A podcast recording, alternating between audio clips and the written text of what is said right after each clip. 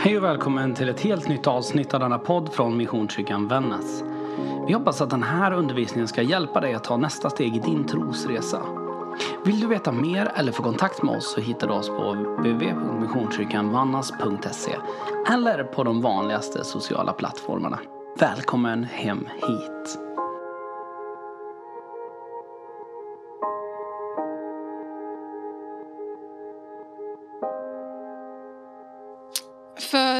Några veckor sedan så predikade jag om Johannes döparen. Om hur han levde i sin kallelse och sin uppgift. Den som Gud hade gett honom redan i sin mammas mage. För redan innan han föddes så var det sagt att hans liv skulle handla om att få människor att vända tillbaka till Gud. Johannes skulle gå före och vända människors hjärtan han skulle bana väg och visa på de här stigarna som ledde till Jesus. I texten som är för idag, där Sture börjar läsa, där hamnar vi mitt i det som är Johannes verksamhet. Han drog mängder av folk till sig. Han talade om att Guds dom skulle drabba Guds folk. Och det enda skyddet var omvändelse. Uttryckt och bekräftat i handlingen att av Johannes själv låta sig doppas i vatten. Och många gjorde som han sa. Men sen då? Efter omvändelsen och dopet.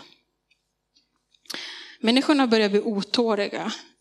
Kanske bubblar det i luften och liksom koka av förväntan. Som att alla nästan förstod att det var nära nu, räddningen. Förmodligen så är det den här otåligheten som gör att människor börjar fråga om det i själva verket är Johannes som är den här Messias man väntar på. Jag ska läsa ifrån samma ställe, fast the message. Lukas kapitel 3. Folket väntar sig mer och mer av Johannes. Alla hade börjat undra om han kanske inte var Messias. Men Johannes förnekar det kategoriskt. Jag döper här i floden, men huvudpersonen i det här dramat, där jag bara är en scenarbetare, kommer att tända Guds rikets liv i er, den heliga anden, och förvandla er utan och innan. Han ska göra rent hus, en storstädning i era liv. Allt som är sant och äkta ska han ställa på dess rätta plats framför Gud. Allt falskt slänger han på skräphögen och bränner upp. När alla kom för att döpas lät också Jesus döpa sig. När han bad efteråt öppnade sig himlen och den heliga anden sänkte sig ner över honom som en duva. Och med anden hördes också en röst. Du är min son, utvald och präglad av min kärlek mitt livs ögonsten. Det första som vi kan läsa om den vuxne Jesus i alla evangelierna, i Markus, Matteus, Lukas och Johannes, det är just det här. När Johannes döper honom. Och i princip hade jag kunnat läsa från vilket evangelium som helst. För det är inte särskilt mycket som skiljer sig åt.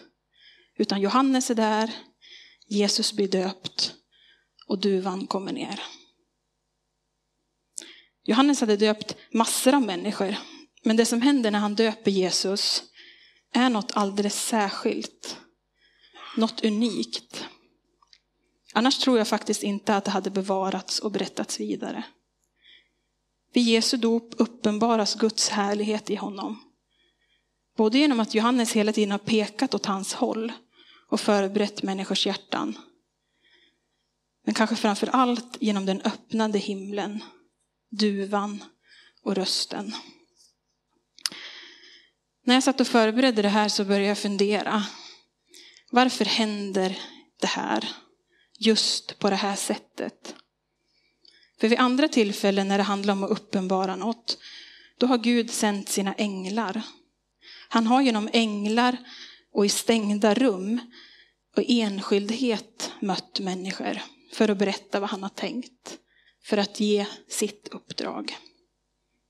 Eller så har han visat sig i drömmar eller i brinnande buskar. Men den här gången är det någonting som sker i offentlighet. Det är möjligt för alla att se och höra. Det blir liksom en upplevelse och erfarenhet även för fler. Kanske väljer Gud att göra det tydligt för att vi ska få veta. För att genom historien skulle bevaras som ett viktigt ögonblick. Eller så är det för att folket ska förstå. De här människorna som hade samlats kring Johannes, som omvänt sig och blivit döpta. Att de ska inse att den här som Johannes talat om är snickaren från Nasaret och ingen annan. Men ju mer jag vände och vred på den här frågan så in, tänkte jag liksom landa i att är det för att Jesus ska förstå? För till vem riktar sig Gud? Det är så lätt att tänka att det handlar om andra. Om att människorna runt omkring som otåligt funderar och försöker lägga pussel. Och jag har många gånger tänkt att det här är tillfället när Jesus liksom presenter, när Gud presenterar Jesus. När han introducerar honom för folkmassorna. Men så inser jag att det är ju inget sånt här, mina damer och herrar, nu är det äntligen dags. Låt mig presentera, här är han, min son. Det är liksom inget sånt. Utan det är ju bara till Jesus han riktar sig. Direkt och tydligt. Du är min son, utvald och präglad av min kärlek. Mitt livs ögonsten. Jag tror inte att det var obetydligt för människorna som var närvarande. Varken för dem eller Johannes. Tvärtom. Lyckans ost som stod där vid Jordanfloden och fick höra rösten från himlen och se hur duvan sänktes ner. Den blev garanterat övertygad om att snickaren som Johannes precis döpt var den utvalde. Människorna som gick hem från floden den där dagen hade mest troligt fått förvandlade liv. För det som händer vid just Jesus dop, det är att uppdraget blir tydligt. Han är den utvalde, sänd till alla människors frälsning. I Gamla Testamentet kommer den heliga anden över människor som har särskilda uppdrag. Över profeter eller kungar eller krigare. Där Gud liksom låter sin heliga ande komma med kraft och styrka just för det uppdraget. Efter dopet så börjar också Jesus sin verksamhet. Det som är hans uppdrag. Och där tror jag att det som händer under dopet var avgörande. När Jesus liksom får se hur himlen öppnar sig. Känna hur han blir fylld av helig ande. Höra sin fars röst. Som faktiskt berättar vem han är. Som säger vem Jesus är. Absolut, Jesus var fullt ut Gud och fullt ut människa. Han behövde knappast Johannes dop för sin omvändelses skull. Men han kanske ändå behövde få den där andliga erfarenheten. För att kunna ta emot kraft och styrka. För att våga. För det som händer i dopet var på många sätt startskottet. Startsignalen för Jesus. Johannes hade gjort förarbetet, han hade röjt vägen. Och dopet var början på den väg som skulle leda Jesus till kors och uppståndelse. Jag vill läsa ifrån första Mosebok, de allra första verserna. Allra först, Gud skapade himlarna och jorden. Allt som syns, allt som inte syns. Världen var ett enda virvar, en bottenlös tomhet, ett becksvart mörker. Guds ande svävade som en fågel över de våta djupen.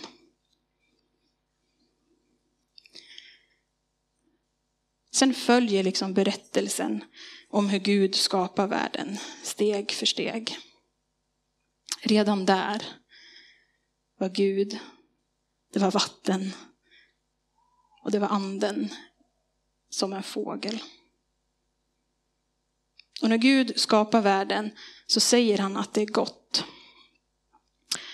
De första kristna valde att fortsätta med dopet som Johannes hade börjat. Och när Paulus talar om det kristna livet så använder han bilden av en ny skapelse. Vattnet, anden, rösten. Både när det kommer till skapelsen av himmel och jord och när det kommer till våra liv. Början på det kristna livet är alltså början på Guds nya skapelse. Och dopet i vatten har blivit den markeringen eller handlingen ända in i vår tid. Dopet i vatten blev som jag sa även starten på Jesus verksamhet. Och det kanske låter mest bara härligt att först fyllas av helig ande och sändas ut. Och vi vet ju att han botade sjuka och förvandlade vatten till vin. Men då får vi inte glömma att direkt efter Jesu dop sätts han på prov ute i öknen. Och det är viktigt att komma ihåg. För att vara uppfylld av Guds ande är inte automatiskt ett skydd mot det som är ont eller gör ont. Precis som att vatten kan vara både livsfarligt och livsnödvändigt är livet med Jesus också det. Rowan Williams, som tidigare var ärkebiskop i den anglikanska kyrkan, han drar det så långt att han skriver hur dopet kanske borde förses med varningstext. Jag citerar. Om du tar det här steget, om du ger dig ut på det här djupet, kommer det att förvandla dig och fylla dig med liv och glädje och utsätta dig för mycket stor fara. Det han menar är att dopet, den kristna tron, när vi söker oss närmare Jesus, när vi går dit han går, då hamnar vi närmare kaos och nöd. För det är där Jesus befinner sig. Jesus finns i närheten av människor som lever i otrygghet och nöd.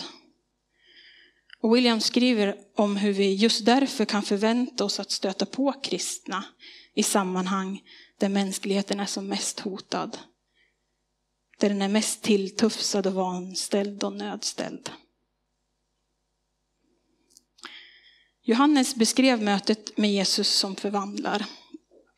Att välja honom kommer att tända Guds rikets liv i er, den heliga anden, och förvandla er utan och innan. Han ska göra rent hus, en storstädning i era liv. Allt som är sant och äkta ska han ställa på dess rätta plats framför Gud. Allt falskt slänger han på sophögen och bränner upp. Johannes är precis som han brukar. Han är tydlig och inte rädd för att skapa dålig stämning. För han vet att han talar sanning. Ett liv med Jesus får konsekvenser. Jag vet inte hur du ser på ditt eget dop. Om du är döpt. För vissa är det något som sker liksom i förbifarten. För andra tar det flera år av långt övervägande. Vissa döps redan som spädbarn och det är någonting självklart som liksom alltid har funnits med. För andra så blir dopet en räddning. Räddningen från ett hårt liv i kaos och missbruk. Och det blir liksom en handling som ger livet tillbaka. Eller ger ett helt nytt liv. Men oavsett hur det går till, oavsett i vilken tid i livet och av vilken anledning, så är dopet inte bara lite vatten på huvudet eller att bli doppad. Även om det grekiska ordet som används i Nya Testamentet just betyder det, doppande. När jag försökte städa kyrkans kopieringsrum nu i veckan så hittade jag ett litet kuvert med små svartvita fotografier från ett dop. Och det var så många som döptes den dagen. Hela estraden var full med folk. Och jag vet i alla fall att några av er var med då. och sa ja till ett liv med Jesus. För även om det har gått många år så kände jag igen några ansikten på de där bilderna. Och jag vet också att det beslutet, trots att det har gått många år och att livet inte bara var enkelt, fortfarande är det viktigaste och största beslutet. Men så är det inte för alla. Precis som vägen till ett dop kan vara olika kan ju också livet efter det vara olika. Trots att Paulus pratade om att man blir en ny skapelse. Jag tror att vi alla känner någon som är döpt, men där dopet inte betyder någonting alls. Och kanske är det inte alls vad vi hade hoppats på. Men där kanske den här bilden kan hjälpa. För ibland brukar man tala om dopet som en vattenstämpel. En vattenstämpel är ju något som inte syns och kanske inte heller känns om man inte anstränger sig väldigt noga. Och det är också något som inte går att sudda bort. För den är liksom vävd in på ett sätt i papprets fibrer. Samma sak är det med dopet. Det kanske inte heller syns eller känns. Men det går inte att sudda bort. Dopets vattenstämpel är kärlek. För är du döpt in i Kristus är du också präglad av Jesu kärlek. Vare sig du vill eller inte. Men för dig som vill få fatt på den där vattenstämpeln, antingen få den eller hitta tillbaka till den. Du som längtar efter mer, efter att få följa med Jesus ner i det där djupet. Både i det som är djupet av människors nöd, men också i djupet av Guds kärlek. Oavsett om det är för första eller tusende gången, när du säger ditt ja till Jesus, när du ber om att ännu mer fyllas med helig ande, då säger texten att Jesus börjar städa upp i ditt liv. Men jag tror inte att det är det enda han gör. Utan att han faktiskt också stannar upp och säger, du är min, utvald och präglad av min kärlek. Mitt livs ögonsten. Amen. Hej, det här är pastor Johan och jag hoppas att den här podden har fått betyda någonting för dig. Min bön är att det här ska ge dig verktyg för att ta ditt nästa steg i tro och i ditt liv i allmänhet. Spana gärna in vår hemsida, där finns det fler poddar, en mängd andra resurser. Gud välsigne din vecka.